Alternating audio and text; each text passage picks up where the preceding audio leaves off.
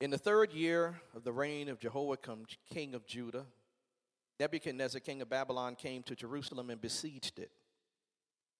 And the Lord gave Jehoiakim, king of Judah, into his hand with some of the articles of the house of God, which he carried into the land of Shinar, to the house of his God, little g.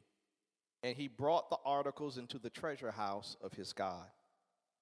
Then the king instructed Ashpenaz, the master of the eunuchs, to bring some of the children of Israel and some of the king's descendants and some of the nobles, young men in whom there was no blemish, but good looking, gifted in all wisdom, possessing knowledge, and quick to understand, who had ability to serve in the king's palace, and whom they might teach the language and the literature of the Chaldeans.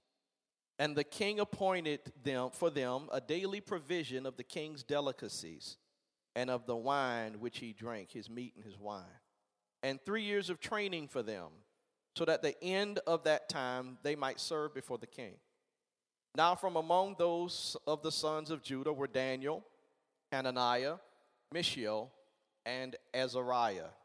To them, the chief of the eunuch gave names. He gave Daniel the name Belteshazzar, and to Hananiah, Shadrach, to Mishael, Meshach and to Azariah Abednego. But Daniel purposed in his heart that he would not defile himself with the portion of the king's delicacies, nor with the wine which he drank. Therefore, he requested of the chief of the eunuchs that he might not defile himself. I like that. Now, God had brought Daniel into the favor and the goodwill of the chief of the eunuchs uh, yeah, and the chief of the eunuch said to Daniel, I fear my lord the king, who has appointed your food and drink. For why should he see your faces looking worse than the young men who are your age? Then you would endanger my head before the king. So Daniel said to the steward, whom the chief of the eunuchs had set over Daniel, uh, and Hananiah, Mishael, and Azariah, please test your servants for 10 days. And let them give us vegetables to eat and water to drink. Then let our appearance be examined before you, and the appearance of the young men who eat the portion of the king's delicacies. And as you see fit, so deal with your servants. So he consented with them in this matter and tested them 10 days. And at the end of 10 days, their features appeared better and fatter in flesh than all the young men who ate the portion of the king's delicacies. Thus the steward took away their portion of delicacies and the wine which they were to drink and gave them vegetables. As for these young men, God gave them knowledge and skill in all literature and wisdom. And Daniel had understanding in all visions and dreams. Not just some now, now, at the end of the days, when the king, I like this, had said that they should be brought in, the chief of the eunuchs brought them before Nebuchadnezzar. The king interviewed them, and among them, none was found like Daniel, Hananiah, Mishael, and Azariah. Therefore, they served before the king. Here it is, verse 20. And in all matters, of wisdom and understanding about which the king examined them. He found them ten times better than all the magicians and astrologers who were in all his realm. Thank you, Lord, for this word, for what you want to say to us. In Jesus' name, we receive it. Amen. I want to, we're starting a new series today, the first Sunday in August.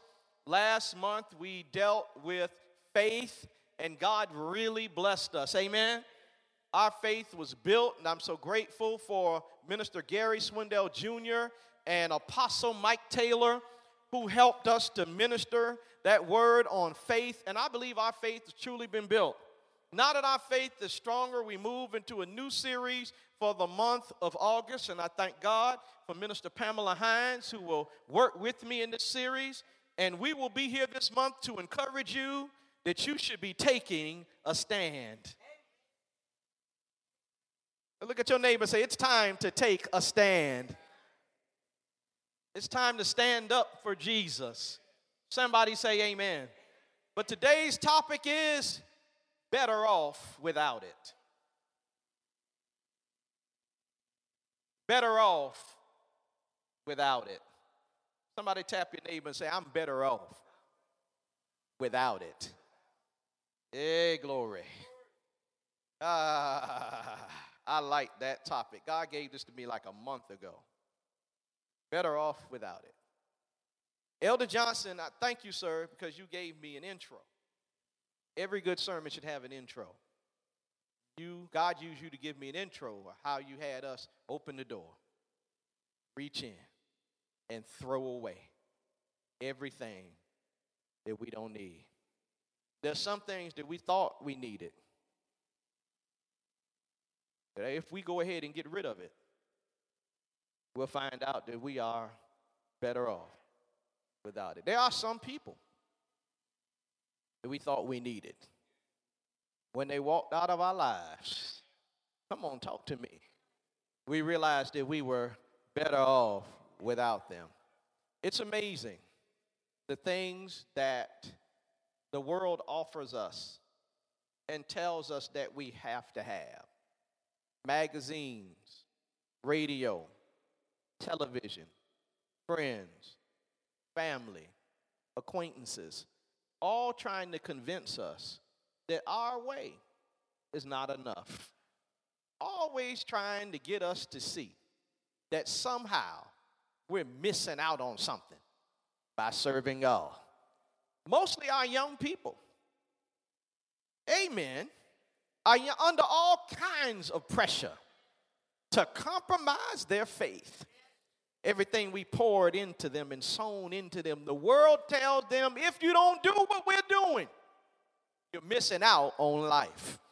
In fact, one day a young lady stopped me and my wife, and she invited me to, to, a, to a, a, a, a, certain type of event. I won't name the event, but she invited me to an event, and she, she asked me, What do you do for fun? I said, I go to the church and I work, and then I go home. And she said, You live like an old man. And, and, and it was because she liked to go places and do things. And I wanted to say to her, uh, Lady, uh, just because I don't like to do what you don't do uh, doesn't mean that I'm not having a good time. Uh, this basically means that there's some stuff that, that, that you just, you, you ain't missing nothing. Somebody say amen. And, and, and, the world is trying to entice us and, and draw us in with all kinds of foolishness in order to make us be half of a Christian, part of a Christian, a compromising Christian, a hypocritical Christian, so that when we do it, they can point their finger at us and say, I knew you weren't who you said you were. But the devil is a liar. In real life, we are the real thing. Somebody tap your neighbor say, We're the real thing off up in here. Now, now, look at this story for just a minute. I have to give background. I did some research so that you'll understand the situation.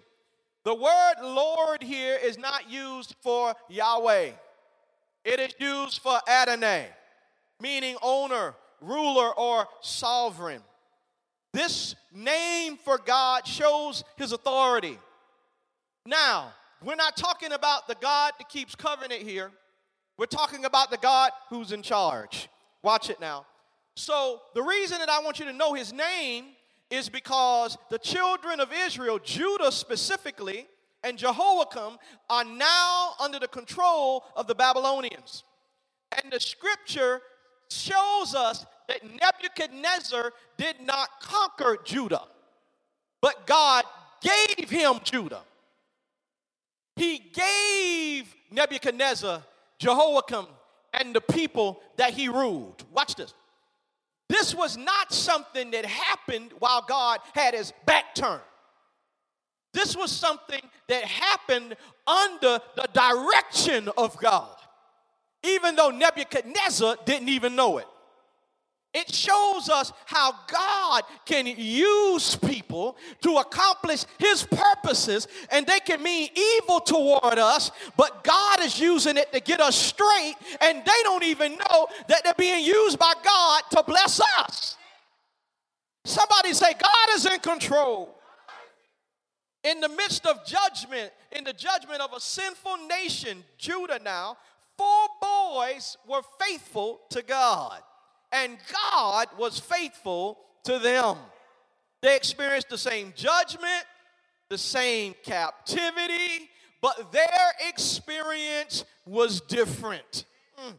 The reason that their experience was different is simply this favor releases, I mean, faithfulness releases favor. Somebody say that with me. Faithfulness releases favor. You can go through the same thing that other people are going through, and when they describe their experience and you describe your experiences, the two can be different altogether. I remember when we were going through the recession, people around real life were making confessions that they were blessed, they were getting raises, promotions, starting businesses. And if you talk to somebody in the street, they would tell you that everything in their life was falling down around them. Even those of us who had the threat of losing our homes saw God miraculously make a way and save our houses. Somebody shout hallelujah. You see, believers can be in the world with the citizens of the world in the same situations of the world, but have a totally different experience because our faithfulness releases the favor of God over our life. Somebody ought to be faithful here. Now, judgment had been pronounced by Moses in Deuteronomy chapter 28, verses 36 and 37 up on the screen. The Lord will bring you and the king whom you set over you to a nation which neither you nor your fathers have known. And there you shall serve other gods, wood and stone. And you shall become an astonishment, a proverb, and a byword among all nations where the Lord will drive you. They're going to be an astonishment, which means they were once so blessed. And the other nations are going to look at them and say, How did these jokers go from here to here so fast? They're also going to be a proverb, Elder Smith, which means that nations are going to look at Judah and say, Oh, we ain't going to be like that. We're going to make sure that we don't ever fall into the pitfalls that Judah has fallen into. I believe that this judgment has come, listen to me clearly, so that God has the opportunity to show us here two things. This judgment could have taken place, and the Bible never chronicled it. The scripture says in John that there are some things that Jesus did that are not written in the book. But the things that are written, they are written so that we might believe. So everything that happened in the life of the people was not chronicled in the scripture. But everything that was chronicled in the scripture was strategic so that those who would come behind them and read it will be able to get inspiration from it. So there's a reason why God had this written in the scripture, had Daniel write this out. And here it is right here. God wanted to show us that no matter what happens in the world, there's always a remnant. No matter what happens, no matter what we see out there, no matter what we read in the newspaper, no matter what we see on the news, no matter what the statistics say, there's always a remnant of God's people. And number two, and I believe that you'll be blessed by this, He can bless people in the worst of situations. God can bless you right smack dab in the middle of the worst of circumstances. It could be the worst thing you ever saw. It could be the worst thing you ever felt. It could be the worst thing you've ever experienced. And God can bless you while you up in the middle of it. I come to tell somebody that God doesn't have to get you out to bless you. God can leave you right where you are and bless you right in the middle of what you're dealing with. Somebody who believes that, shout glory. We think that coming out is a blessing, but sometimes the biggest blessing happens on the inside of a thing. Yes, he wants to show us that there's always a remnant portion because the enemy will have us to believe that by looking at the landscape of life that, that there are no believers that there are no real christians that there are no true uh, believers in the lord that no one ascribes to holiness anymore no one walks in righteousness anymore. And you find christians even saying that same stuff because it looks bleak and it looks bad. But i come to tell you today there's still a remnant. I wish you would look at yourself. Are you still walking in holiness? Are you still living in righteousness? Well if you are the one you You ain't the only one. Come on here, somebody. That's what God told Elijah. Get up off your knees and stop crying. You ain't the only one who served me. I got a whole bunch of people who hadn't bowed the knee to Baal. Stop being all puffed up in yourself. You ain't the only person who still trusts God. Somebody shout, Yes. There's a remnant. Look at your neighbor and whisper, There's a remnant. There's a remnant. There's a remnant. There's a remnant. And then tell your neighbor why you're telling them about the remnant. Tell them God can still bless you. He wants to show us something. I can bless you while you're held captive. I can bless you in less than perfect situations. Your circumstances don't have to be all together for me to be good. Thank you, Jesus. Y'all hold on for just a minute. Can I talk about these boys for a minute? Daniel, Meshach, Shadrach, and Abednego. Can I talk about them four guys? Let me tell you about them. First of all, first thing I want to tell you is they were of royal or noble pedigree. They were royalty, or they were rich, or they were both. Now, when kings would go and conquer a territory, they would always go and get the best of the things and the people. This is why they took some of the boys, not all of the boys. And they took some of the items and not all of the items. Watch this now. They were good looking, they were smart, and they had leadership potential. Mm-hmm. And they were young. Commentators say they were somewhere between 14 and 15. Now, I'm going to tell you about this now. The kings would go in and conquer a place, and they would take these young boys, ages 14, 15, because of two things teachability and potential. They wouldn't take the older people.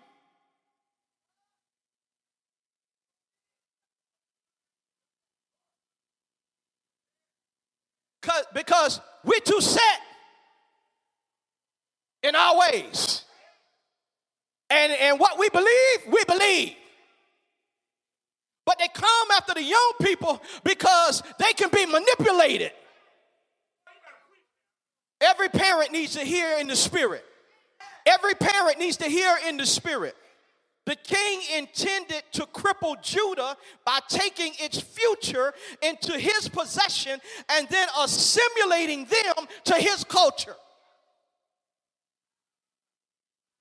There is an enemy against the church of Jesus Christ that wants to take our young people captive and then get them into his possession so they can assimilate them to their cult, to that culture.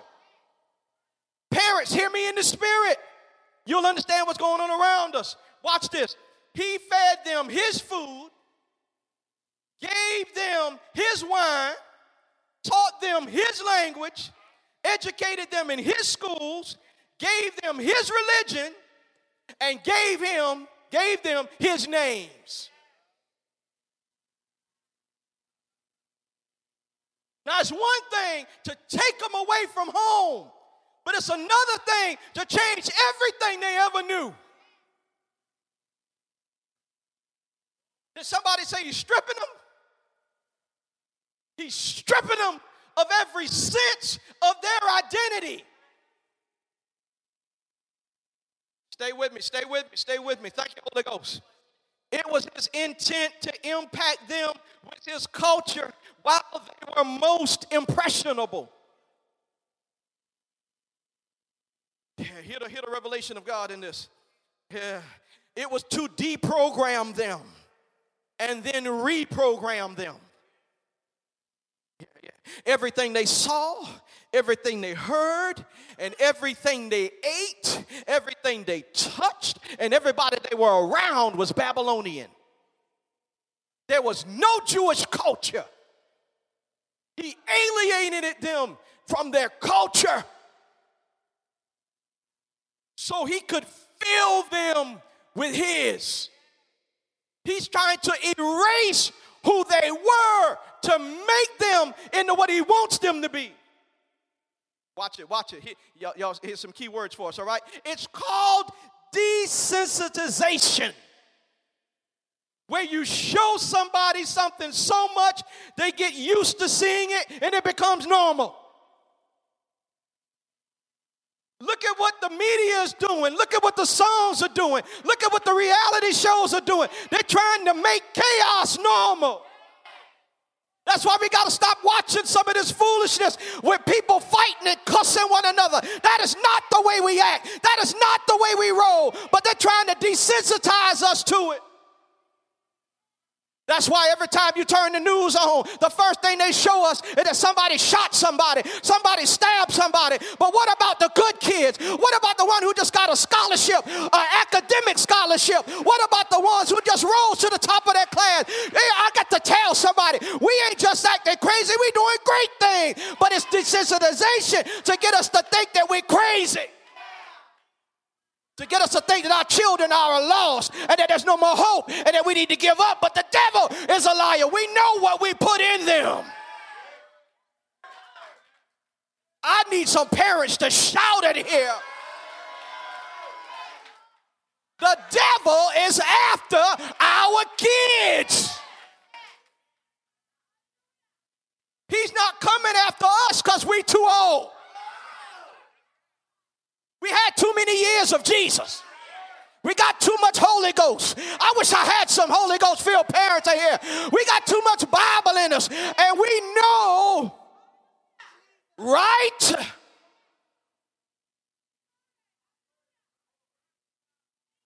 So when they put all that stuff on TV and they market all that stuff in the stores, and they take away colors to differentiate between male and female in the toy sections. It ain't us they after. When they show us young people shooting one another in the street and fighting and rioting, it ain't us that they're after, it's our kids.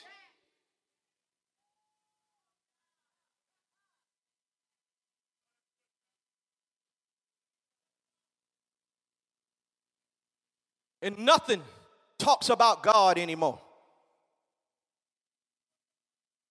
Everything says there is no God. You're weak if you believe God. They take them to our colleges. You better check the curriculum at the colleges. You better investigate some of these professors that's teaching our kids and find out what they believe. Because if you think that all they want to do is educating them, you might be thinking wrong. They want to re educate them.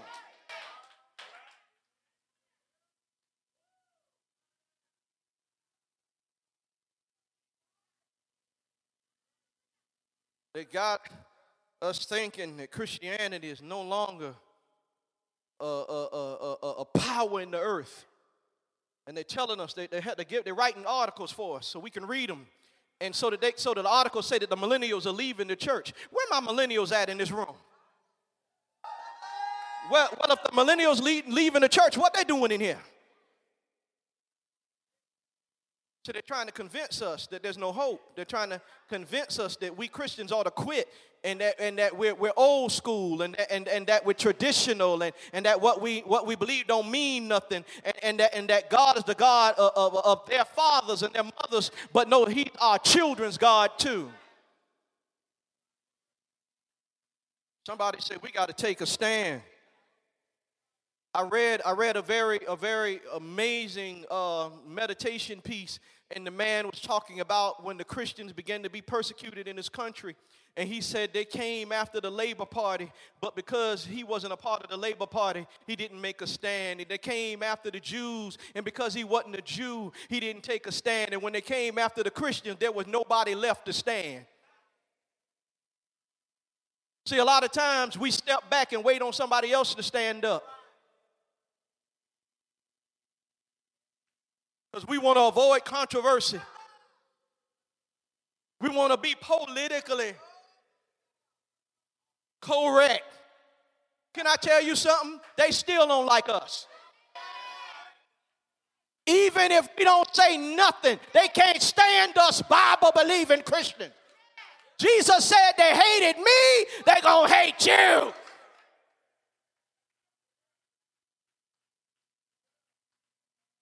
I got to hurry up. I got to hurry up. they're trying to desensitize the children. Nebuchadnezzar was now.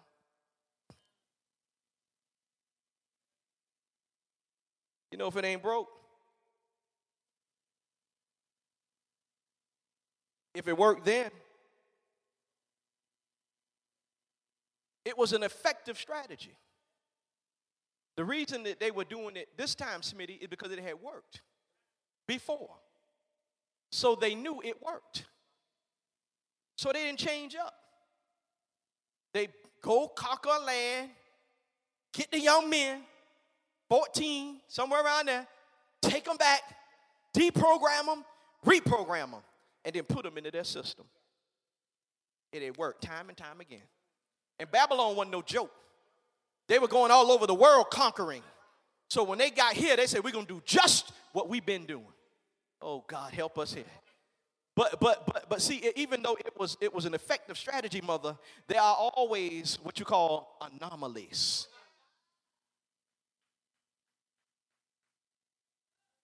And an anomaly is a deviation from the norm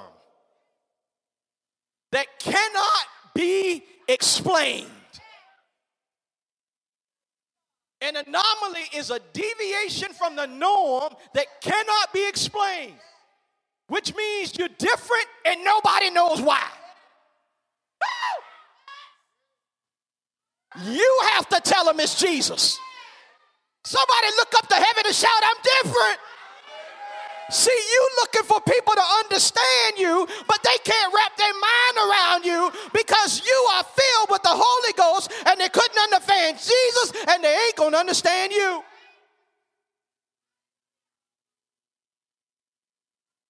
I'm not supposed to be acting like this. Excuse me. Excuse me. Pardon me. But we're different. We are peculiar people, a holy nation. Isn't that what it says? A royal priesthood. Offering up praises and sacrifices unto God. We just flat out different. We talk different. We act different. We look at stuff different. We walk different. Come on, our relationships are different. We don't fuss and cuss in the middle of the street, but we hold hands and walk down the street. We just different. Somebody say, I'm just different. I'm just different. While you cry, I'm shouting because I understand that if the Lord be for me, He's more than the world against me. While you frowning, I'm smiling because I know that God is on my side. And while you fighting back at somebody, I got my arms folded because I know vengeance is mine, saith the Lord. I shall repay. And as my son said to me the other day, and I'm going to say it right now for him no weapon formed against thee shall prosper. And every tongue that rises up against you in judgment, Michael Dillon, you shall condemn. Somebody shout yes. That's how we act. They call us strange. They call us crazy because we believe in a God they can't see. No, you didn't hear me. I didn't say a God we can't see. I say we believe in a God they can't see because I can see him all around me. I can see him in the house I live in. I can see him in the car I drive. I can see him in the job I got. Shucks. I can see him in the change that he made in my life. Can anybody else see God? Look at your neighbor say, I can see God. I see God. I see God. I see God. Every time I don't cuss, I see God. Every time I think about how much weed I smoke and I still in my right mind, I see God. Anybody else see God? Has there been a God sighting around here lately? Brother Brinson, you seen God? Have you seen him?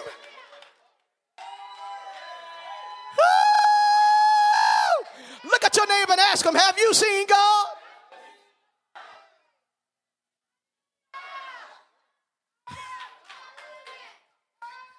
Oh, goodness. I seen him. I seen him. I seen him. I seen him. I seen him. I saw him this morning. He touched me and woke me up. Somebody said, I seen him. I, I seen him. I, I seen him. I seen him. Seen him make a way out of no way. I, I seen him. I, I seen him provide money when I had no money. I seen him. I seen him heal my body when I was sick. I've seen him. Come on here. I seen him provide for me when I had no job. I've seen him. I've seen him. I have.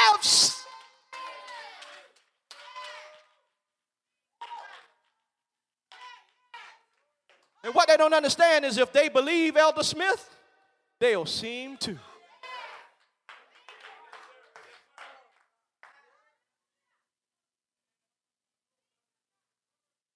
World, we're not against you. We love you. We just want you to see him.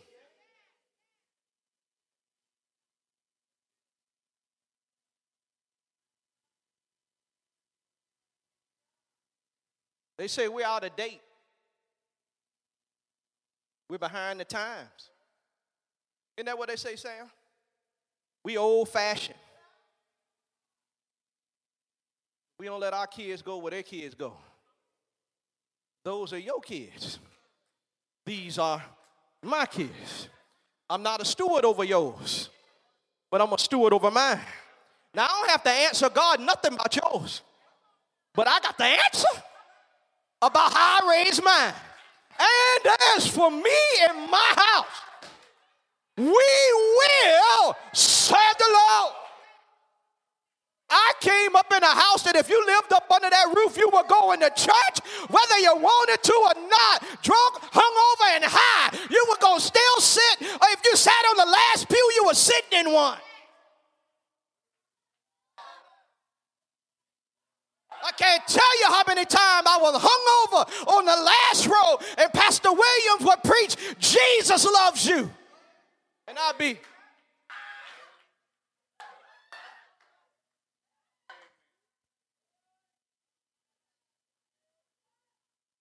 And if it wasn't for that little short lady named Doris Baker making me get up, throwing cold water on me to make me get out of the bed, to sit on that last pew, I probably wouldn't be here. She didn't just pray for me, she made me go to church.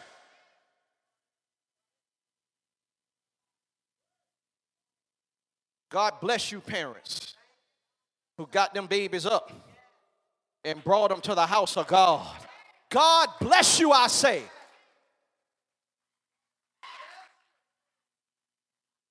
Who refuse to give in to the culture and let the culture raise your kids.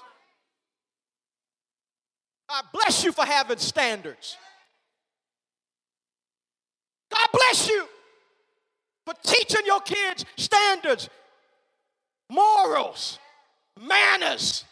Yes, sir, no, sir. Not yeah, no. Thank you. You are not relics, you are relevant.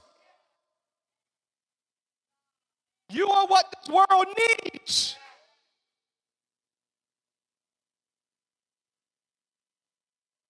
wasn't where I was going to go. But I just had to say thank you.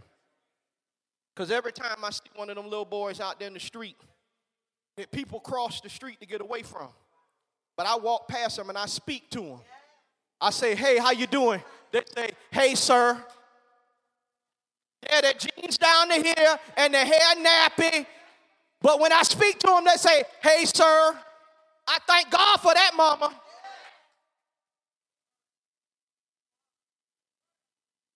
He might not look like what we want him to look like, but bless God, he acted.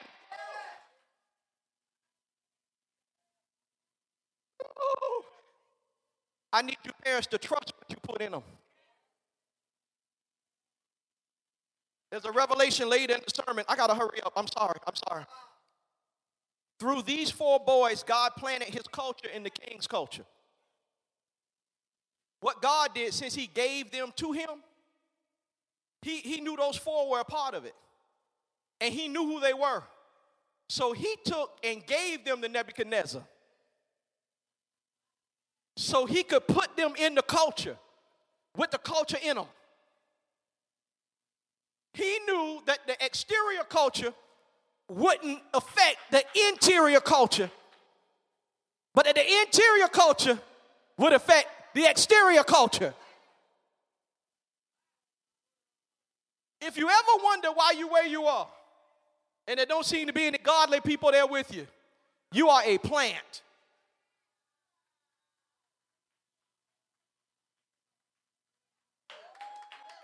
God trusted you enough to put you in a room full of heathens.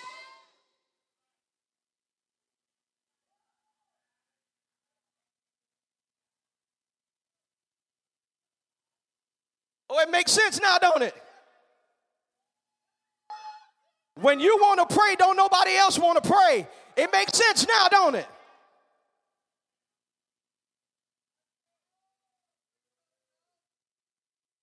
Somebody say, I am a plant.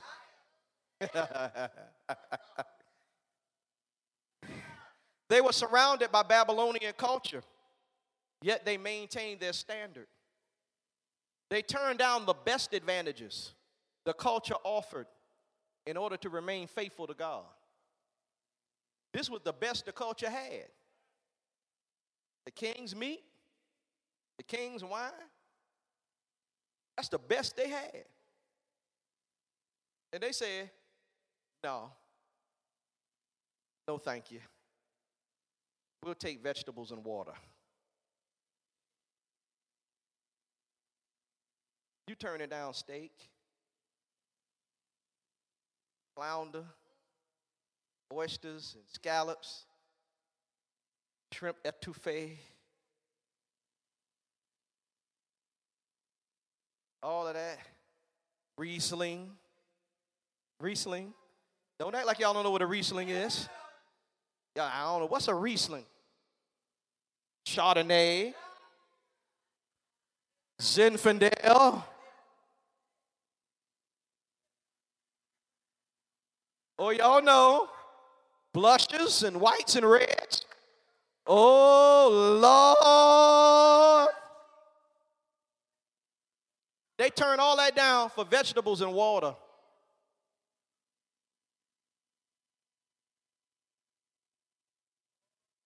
That's enough, mother. Four teenagers who refused even when those around them indulged. My question is how did they get to be so strong so young? 14, 15 years old, and able to turn all that down, able to take a stand in the midst of all that pressure. 14, 15. Some of us 30, 40, and still talking about peer pressure.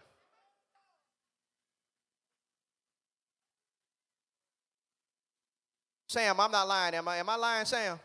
34 years old. I just gave in to the pressure. Pastor, everybody else was doing it. Too old for that. Don't nobody get mad at me, please. If you're mad, I still love you, though. Come hug me after church. They overcame peer pressure.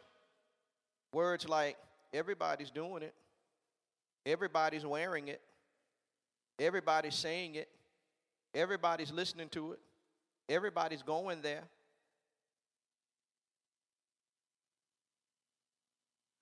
In the words of my grandmama, you ain't everybody.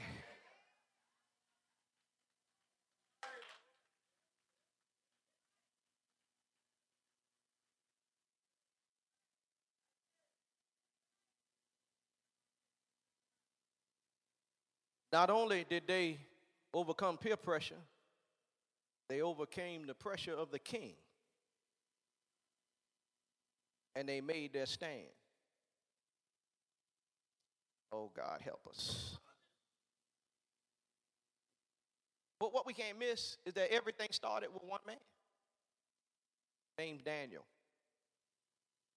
Daniel was the one who purposed not to defile himself with the king's the king's wine.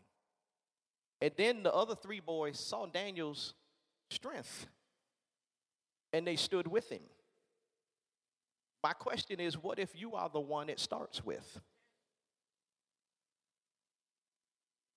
while we're waiting on somebody to stand, maybe you're the one God's called. Maybe everybody's waiting on you. Help us, Holy Spirit. What if you are the agent of change that God has planted in the culture? What if you are called to be the leader in your circle, on your job, in your family, and in your community? Commentators say that the food and the wine was either food that uh, they could not eat because it was prepared improperly. Uh, you know, the blood was still in it. They didn't eat stuff like that. Some, some say it could have been horse meat. They didn't eat that. Other reasons the commentators say they might not have eaten it, they might have refused it, is because it maybe it was offered to idols first. They could not eat I love this. This is good stuff. but whatever it was, the bottom line was the food didn't align itself with their culture. We don't have to give people a lot of reasons for why we don't do stuff. See, when we do that, when we do that, we're trying to placate people. We're trying to make them comfortable with our Christianity. Well, I don't do that because I don't do that because of this.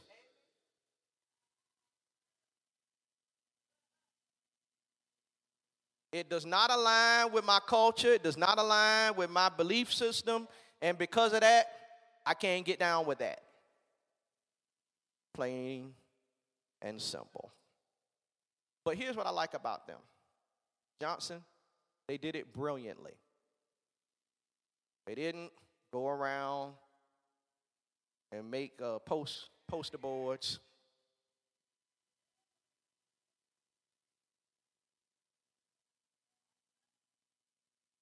That's not how they did it. They didn't put their hand on their hip and roll their neck. They ain't cuss nobody. They ain't rebuke nobody. They ain't get no oil and Jesus. They didn't do they did it with tact and professionalism. And they simply asked. They didn't say, I ain't eating that. They said, Excuse me, sir. Could you please change our diet? Sometimes force is not the way to get it done. Can I say this? You can make a stand and not be loud. You can take a stand and not be offensive. People might get offended, but that didn't mean you were offensive. Don't get me wrong now. When you make a stand, Ethel, some people might be offended, but it didn't mean you were offensive. That's their business. Anyway, well, it is. They had respect. They asked, please, sir, look, we can't eat that. So they said, so can we have vegetables and water instead? And then when the first guy told them, well, I don't know, man, because the king will cut my head off if y'all look worse than everybody else. So they said, okay, sir, I see you ain't the one to talk to. So they went to another guy. My daddy taught me how to do that. My daddy said, if one person don't have the answer to you, go to somebody else who does. So they went to another guy and say, look, cuz, we can't eat that. Can you give us something else? And just give it to us for 10 days. And I tell you what, at the end of 10 days, if we look worse than everybody else, we'll eat your stuff.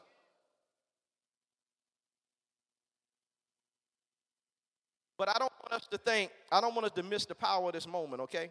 So we're closing with this here. This was not easy for them to do. To refuse the king's food could be seen as an insult and an act of disobedience which could get them killed. But they took the stand anyway. They could have died for this, but they took the stand. There was pressure from their contemporaries, their friends. Man, you're going to make it hard on everybody by not eating that stuff. Man, go ahead and eat it. They were ruining the opportunity for advancement, possibly. This was a chance for them to work for the king. And they were turning down promotion. If they lost the job, they just lost the job. but I ain't gonna take the job if I got to do something to compromise.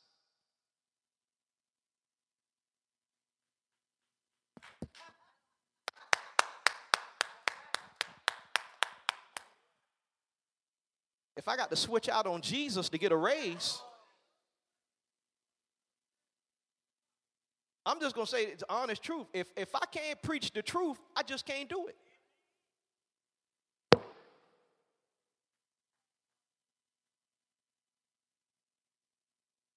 I'm just saying, if we got to compromise to get ahead, guess what? That opportunity wasn't God. I gotta hurry. Come on there.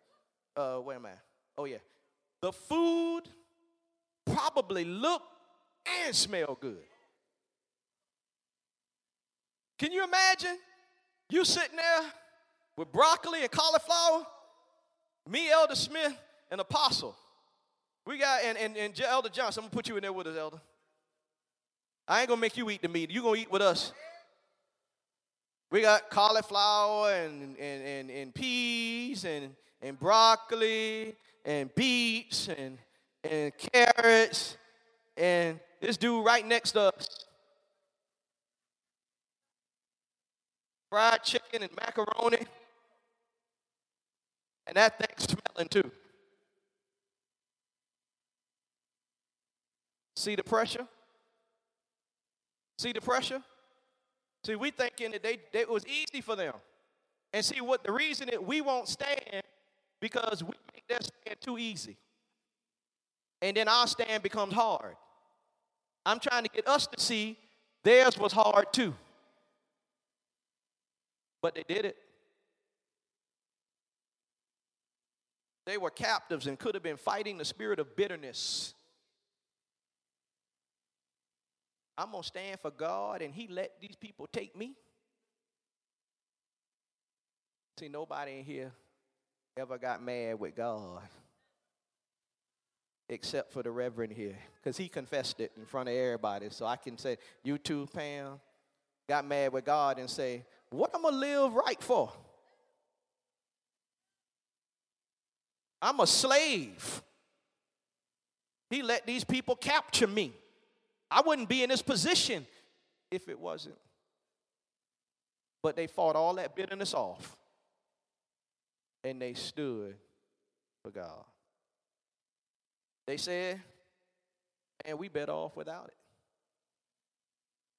Everything you trying to offer us, we trying to tell you, we better off without this. So after 10 days, he takes these four men, boys, and puts them next to everybody else. And he starts looking at them and say, Boy, see, maybe you an anomaly. Oh, it's on him too. And look at Rev. It ain't gonna be on Rev. Ain't no way. Oh, that thing on him. Hey, that thing on him too. Okay, don't y'all bring them no more of the king's meat. So for a whole three years, they ate vegetables and drank water because they were better off. And at the end of three years, when the king called for them, even the king was like, What y'all been giving these for? They look way better than everybody else, and they're smarter. Listen to this. The anointing of God, the grace of God was so heavy on them, Patty, they were smarter than the people the king already had working for them. Can you, do you hear me? They were smarter than the people already on the king's payroll. All because they took. You think you're missing out on something? The only way you'll be missing out is if you don't stand. The only way you'll miss out is if you compromise. Take a stand. Opportunities are always presented to us to compromise. Every day. Every day there's an opportunity for us to just back off for Jesus a little bit. He won't mind, He minds. Young people, parents, remember the enemy wants them young because that's when they're most easily influenced. And the pull of the culture seems so strong, but it's trying to reprogram our kids. Here's, here's what I like about it vegetables. It is that which is grown after seed had been sown.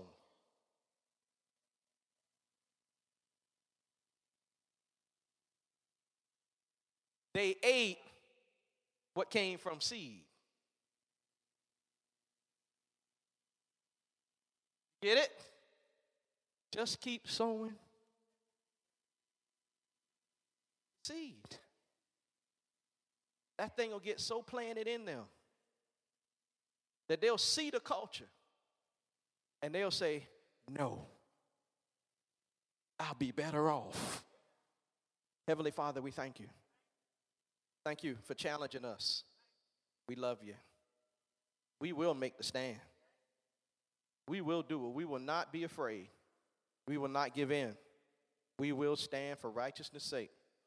We will not compromise. We are yours. Faithfulness releases favor.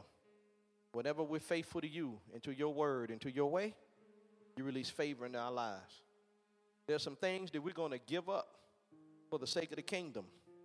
But help us to remember that if we give up one thing, you'll give us 10 to 20. It's better to be uh, in your court for one day than to spend an eternity in, in wickedness. Better is a little with the Lord than a lot with the wicked. We don't lose when we stand for you. It's been shown no time and time again, even Moses. Moses gave up everything that Egypt had to offer so he could serve you. I want to thank you for examples like Daniel, Shadrach, Meshach, and Abednego. They stood in the face of amazing pressure to show us that we can do the same. For our young people, I pray. Because they're the ones that are being assaulted, they're the ones that the enemy is after. I'm praying that they remember what they've been taught, that the seeds that have been planted in our children would sprout and grow and bring forth a hundredfold harvest. And that the next generation of the church will be them. They'll be the next pastors and the next apostles and evangelists and, and elders and, and, and pastors' wives. That they'll be the next church leaders. The church is not going anywhere. The church is not going anywhere. You said, Upon this rock I'll build my church, and the gates of hell shall not prevail against it. And we believe that. In Jesus' name, amen. Come on and give God glory in the house. Come on and give God glory in the house. Come on, everybody, give God glory in the house.